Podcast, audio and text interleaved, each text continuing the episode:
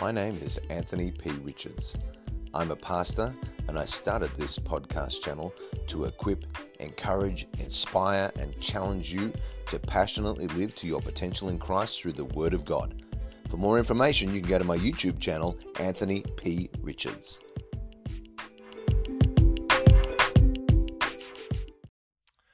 Well, welcome to another day as we go through the Word of God. I'm so glad that you are joining me as we continue this journey through the Gospel of Matthew. And uh, today we're going to be looking at the second half of chapter 1. We're going to be picking up in verse 18 of Matthew chapter 1. And uh, in, in the first half of the first chapter of Matthew, we looked at the genealogy of Jesus. And it's so intricate and it's so amazing to think uh, that Matthew wanted to establish Jesus' credentials before he even started talking about his birth. And so here we have here in Matthew chapter 1 verse 18, uh, the, the, the talking about the wonderful event of the birth of Jesus Christ. Now the birth of Jesus Christ was as follows. After his mother Mary was betrothed to Joseph, before they came together, she was found with child of the Holy Spirit. Matthew doesn't really tell us about the birth of Jesus. Luke actually does that. And Matthew instead tells us where Jesus came from and tells the story through the eyes of Joseph, uh, as opposed to through the eyes of Mary. Now, there are essentially three steps uh, to marriage in the Jewish tradition of Jesus' time. There was engagement, betrothal, and marriage. Now, engagement was would happen when the bride and groom were quite young. Uh, it was arranged when, by the parents. Betrothal was uh, what made this the previous engagement official and binding. Now, during the time of betrothal, the couple were known as husband and wife, uh, and betrothal could only be broken by divorce, and it typically lasted a year. Marriage is what took place after the wedding, which was after the year of betrothal. So this is in the time of Mary's betrothal to Joseph. Okay. Uh, Matthew plainly, without the detail that Luke goes into, presents the, the, the virgin conception and birth of Jesus. But the virgin birth was difficult for people to believe back then, and, and it's, it's, and it's difficult now. Uh, and we have to consider what a great trial this must have been for somebody like Mary, uh, and also for Joseph, who was betrothed. They were, he was betrothed to her. Uh, Clarke says this, William Clark, her situation was the most distressing and humiliating that can be conceived. Nothing but the fullest consciousness of her own integrity and the strongest confidence in God could have supported her in such trying circumstances where her reputation, her honor, and her life were at stake. And the truth of her supernatural conception uh, with Jesus was was not believed by many and it was twisted into lies about the parentage of Jesus. Uh, you know, John chapter 8, uh, there's some references made to, to the suspicions of, well, who is your father and who is your mother? Um, and lies spread that Mary had become pregnant from a Roman soldier. Uh, but here, Matthew sets the story straight. And, uh, and he says, you know, th- th- this is who Mary was, this is who Joseph was, and this is who Jesus was. Spurgeon said, there was no other way of Jesus being born, for he had been, uh, had he been of a sinful father, how should he have possessed a sinless nature? He is born of a woman that he might be human, but not by man that he might not be sinful. Verse 19 then all the women are going, yes, see, there you go. We're not the bad ones. uh, verse 19. Then Joseph, her husband, being a just man and not wanting to make uh, Mary a public example, was minded to put her away secretly. Now, we've seen previously that uh, Mary was betrothed to Joseph. Now, this comment shows that they were not formally married because Joseph was still considered Mary's husband just by the act of betrothal. But Joseph is a just man. And Joseph knew that if Mary had been unfaithful to him, it would actually be impossible for him to go through the marriage. but his nature was that he was a just man. And he didn't, he didn't want to make this unnecessarily hard for Mary. He didn't want her to have any stigma upon her. So he makes the under, understandable decision to seek a quiet divorce. That's, that's what he was going to do.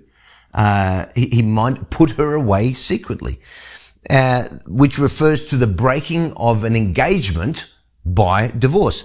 And, and in Jewish culture at that time, a betrothal was binding and you actually needed a divorce to break the betrothal. Uh, Poole said this, their being betrothed was, a thing that publicly had been taken notice of. And Joseph could not put Mary away so privately, but there mu- must be witnesses of it. The meaning, therefore, must be as privately as the nature of the thing would bear. Now, this is an interesting observation by Charles Spurgeon about this. When we have to do a severe thing, and he's, he's using Joseph as an example of having to, of being faced with having to do a severe thing. When we have to do a severe thing, let us choose the most tender manner. Maybe we should not have to do it at all. So he says, question, like Joseph did. If you have to do something tough, do it tenderly and then consider whether you even actually have to do it or not, which is what Joseph did through process. Verse 20. But while he, Joseph, thought about these things, behold, an angel of the Lord appeared to him in a dream saying, Joseph, son of David, do not be afraid to take to you Mary your wife, for that which is conceived in her is of the Holy Spirit. And she will bring forth a son, and you shall call his name Jesus, for he will save his people from their sins. Now, this was not the angel of the Lord. This was an angel of the Lord. Maybe it was Gabriel, Gabriel, uh, who's prominent in the announcements that was made to, to Mary and Zacharias, sorry, in uh, Luke chapter one but they were actual angelic visitations, but this was actually presented to Joseph in a dream. And the dream came while Joseph was thinking about these things. Uh, he's obviously troubled by Mary's mysterious pregnancy. He knows that he is not the father. Uh, and so now he's troubled by her future. He's troubled by his future. What is he going to do towards her? Uh, he, he's already decided he's going to put her away secretly, uh, but he's apparently not comfortable with that decision. He's trou- troubled by it. Now, Matthew here calls Joseph the son of David. Uh, that uh, means that the angel said, Hey, remember who you are. Remember who you are and where you came from. You are from the lineage of David, the throne of David, and that's significant. That which is conceived of her is the Holy Spirit. By the way, that means you and I must always remember who we are. We must remember who we are. We represent Jesus. Uh, it's, it's, it's no good saying, oh, well, I'm just a wretched sinner. Yes, you were. You, you and, and you are. But think of the wonderful words of amazing grace. Amazing grace. How sweet the sound that saved a wretch like me. I once was lost, but now I'm found, was blind, but now I see. That means when we see, we don't live like we're still blind. We're always going to be sinners and we need to come to, to, to, to God for forgiveness. But we must remember who we are and where we have come from. Now, it seems that Mary had actually not told Joseph that she was pregnant by the Holy Spirit because it, this is a revelation to him in this dream. Uh, which shouldn't surprise us really because how was she going to tell Joseph, oh, by the way, it's the Holy Spirit conceived, uh, this child. Uh, this angelic word to Joseph was incredibly persuasive because, uh, you know, he wakes up with a totally different perspective. There's no explanation and to, in the whole Bible about how the conception actually took place other than we have in Luke chapter 1 verse 35. Uh, and Trapp says this, the wonderful conception of our Savior is a mystery, not much to be pried into, and it is therefore called an overshadowing. Uh, Carson said this, the power of the Lord manifest in the Holy Spirit who was expected to be active in the messianic age miraculously brought about the conception. So, he's told by the angel, you shall call his name Jesus. Now, the name Jesus means the salvation of Yahweh, the salvation of God. It was a very common name. There was, there were a lot of people called Jesus in his time. Uh, Josephus, uh, Jewish historian, talks about 12 different men named Jesus uh, in his writings about the same time as Jesus, our Jesus, Jesus Christ. Um, uh, as was later said by and, and, talked about by the apostle Peter, there is no under no other name under heaven by which man can be saved in Acts chapter four. G. Campbell Morgan said this, the name which the angel commanded Joseph to give Mary's child was one that was common at the time. Its full significance was the salvation of Jehovah or Yahweh. For he will save the people from his sins. The angelic messenger to, to Joseph starts talking about the work of the Messiah, uh, Jesus. He's going to come and work as a savior. He's going to come to save the, his people from their sins. And, and the description of the work of Jesus reminds us that Jesus meets us in our sin, but his purpose is to save us from our sins. He saves us from the penalty of sin. Then he saves us from the power of sin. And then he saves us from the presence of sin. And that's something we should say, hallelujah. Praise the Lord that Jesus, before he was born, had a purpose to save you and I. And this is revealed to Joseph. France says this, salvation from sins is an element of the Old Testament hope found in Isaiah 53, Jeremiah 31 and Ezekiel 36, and in later messianic expectation, but not the dominant one. Its isolation here warns the reader not to expect this Messiah to conform to the more popular hope of a national liberator. So he wasn't just the Messiah come to liberate people and set them free, but to actually save them from themselves. David Guzik, wonderfully, it says his people, save his people from their sins. If it had said God's people, we might have thought it was reserved for the Jewish people alone. But it isn't belonging to Abraham that brings salvation from sin. It is belonging to Jesus being one of his people. I love that. Verse 22. Uh, so, all this was done that it might be fulfilled, which was spoken by the Lord through the prophet, saying, Behold, the virgin shall be with child and bear a son, and they shall call his name Emmanuel, which is translated God with us. Now, the words that it might be fulfilled. It's the very first time that the, the, the use of this important phrase, which is actually going to become a very familiar phrase through the Gospel of Matthew. This is the first time it's used, that it might be fulfilled. In other words, Matthew was constantly trying to link Jesus with the fulfillment of Old Testament prophecy, trying to make sure that we understood the connection between the two. And, uh, and so, uh, he directly quotes from the prophet Isaiah in, in chapter 7 verse 14, behold, the virgin shall be with child, bear a son, call his name Emmanuel, because Matthew rightly understood the supernatural conception of Jesus was prophesied in the Old Testament. And there has been some measure of controversy about this quote from Isaiah 7. Uh, because the Hebrew word uh, almakan or almakan uh, can be translated as either virgin or young woman. Now, I'm going to go a little bit deep here because I think this is good for us to understand. We know that the Isaiah passage speaks of Jesus because it says the virgin shall be with child. And that conception would be a sign to David's entire house. And, and those who deny the, the virgin birth of Jesus like to point out uh, that the Hebrew word in Isaiah 7:14 translated virgin, which is Alma, can also be translated young woman, as I mentioned. And the idea is that uh, maybe Isaiah was just saying she would it would become from a young woman, and a young woman would give birth, not a virgin. Um, now, that would, all that would mean is the near fulfillment of Isaiah's prophecy uh, may have referred to a young woman giving birth. But the, the, the, the total fulfillment uh, clearly points to a woman miraculously conceiving and giving birth. And that's very clear because the Old Testament never uses the word in a context other than virgin. And because the Septuagint actually translates Alma, in uh, Isaiah 7:14 uh, as the word uh, Parth- Parthenos, uh, which categorically and singularly means virgin. So we can put all that to rest.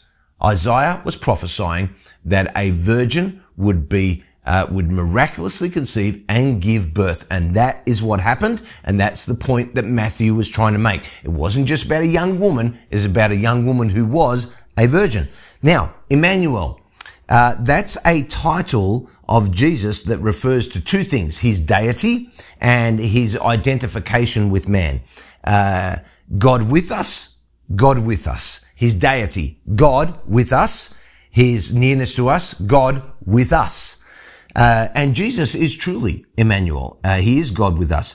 Uh, Trapp said this, uh, Christ indeed was not called by this name Emmanuel that we anywhere read of, but the import of this na- name is most truly affirmed and acknowledged to be fully made good in him. Clarke said this, in what sense then is Christ God with us? Jesus is called Emmanuel or God with us in his incarnation. God with us by the influences of the Holy Spirit, in His holy sacrament, in the preaching of His word, in private prayer, and God with us through every action of our life that we begin, continue, and end in His name. He is God with us to comfort, enlighten, protect, and defend us in every time of temptation and trial, in the hour of death, in the day of judgment, and God with us and in us, and we with and in Him to all eternity. That's how God is with us through Jesus. And we, we should, we should think and dwell upon the name Emmanuel because it shows it shows four things. Let me let me tell you. Let, let me go through what the, what those four things are. Okay, uh, David Guzik says this. It shows how low God bent down to save man. He added the nature of one of his own creatures to his own divine nature, accepting the weaknesses, frailties, and dependency that the creature experiences. It shows what a great miracle it was that God could add a human nature to his own and still remain God. It shows the compatibility between the unfallen human nature and the divine nature, that the two could be joined, uh, shows that we are truly made in the image of God. And then Spurgeon said this, it shows that we can come to Him, God. If He has come to us, then we can come to Him. Then, if Jesus Christ be God with us, let us come to God without any question or hesitancy. Whoever you may be, you need no priest or intercessor to introduce you to God, for God has introduced himself to you. Isn't that marvelous? Oh, I absolutely love that. Okay. Verse 24 and verse 25. Then Joseph, being aroused from sleep, did as the angel of the Lord commanded him and took to him his wife and did not know her till she had brought forth her firstborn son and he called his name Jesus. Uh, what did, what did he do? He did as the angel of the Lord commanded. How wonderful if we would just do what God commanded us to do. Uh, Joseph's obedience is something that is worthy of our note. He, he didn't, he didn't waver. He, he, he instantly understood the truth. He understood the importance of the angelic messenger that came to him in the dream. And he knew that what he had to do was be obedient. And, and when we know we've heard from God, and I think that that's tough for us sometimes because I think sometimes when we're like, well, I don't know if I heard from God, it's because what we heard doesn't make any sense. Uh, and even though we follow the, the, the, the, lines of guidance that the Bible gives us of, of you know, is what we're hearing, is it in alignment with the Word of God? Uh, does, is it, have we sought the counsel of the saints of God around us? Have we asked for supernatural signs? Have we used our own common sense and understanding? Um, uh, are, we, are we referring everything back through Jesus? Even when we do that, we still go, well, I don't know if it was God or not. I don't. Well, I think that's just because we don't want to do it, or we just seem it just seems too crazy. But Joseph didn't matter how cra- it didn't matter how crazy what the angel said. He just said, "Okay, I've got to do what the angel told me to do." Uh, and and so he did not know. He did not sleep with Mary until after Jesus was born. The words did not know her. Uh, you know, just tell us that Mary and Joseph didn't have normal marital relations uh, until after Jesus was born Carson said this, this emphasizes that Jesus, was conceived miraculously. Matthew wants to make Jesus' virginal conception quite unambiguous, for he adds that Joseph had no sexual union with Mary until she gave birth to Jesus. And he called his name Jesus. They didn't call him some other name. He was told to call him Jesus. He called him Jesus. Now, I, I, this is just me. This is where my brain goes on things like this.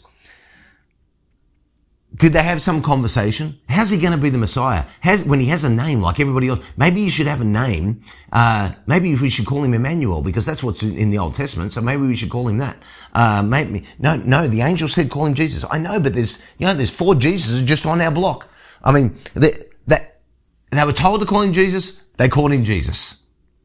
They did what God told them to do even though it was a common name, uh, it had an incredibly great and wonderful meaning, and it would come to be the name above all names.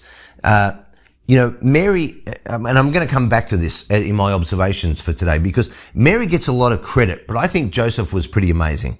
Uh, we actually don't know much about uh, Joseph, about about Jesus' father, apart from the fact that he was the earthly father of Jesus. Um, and so you might be, and I might be just like Joseph, where we actually only do one amazing thing for God, and that's all He asks, and He doesn't ask anymore. Um, we're called to be as obedient as Joseph and Mary. That's what we are called. Joseph was asked to do one thing, and he did it.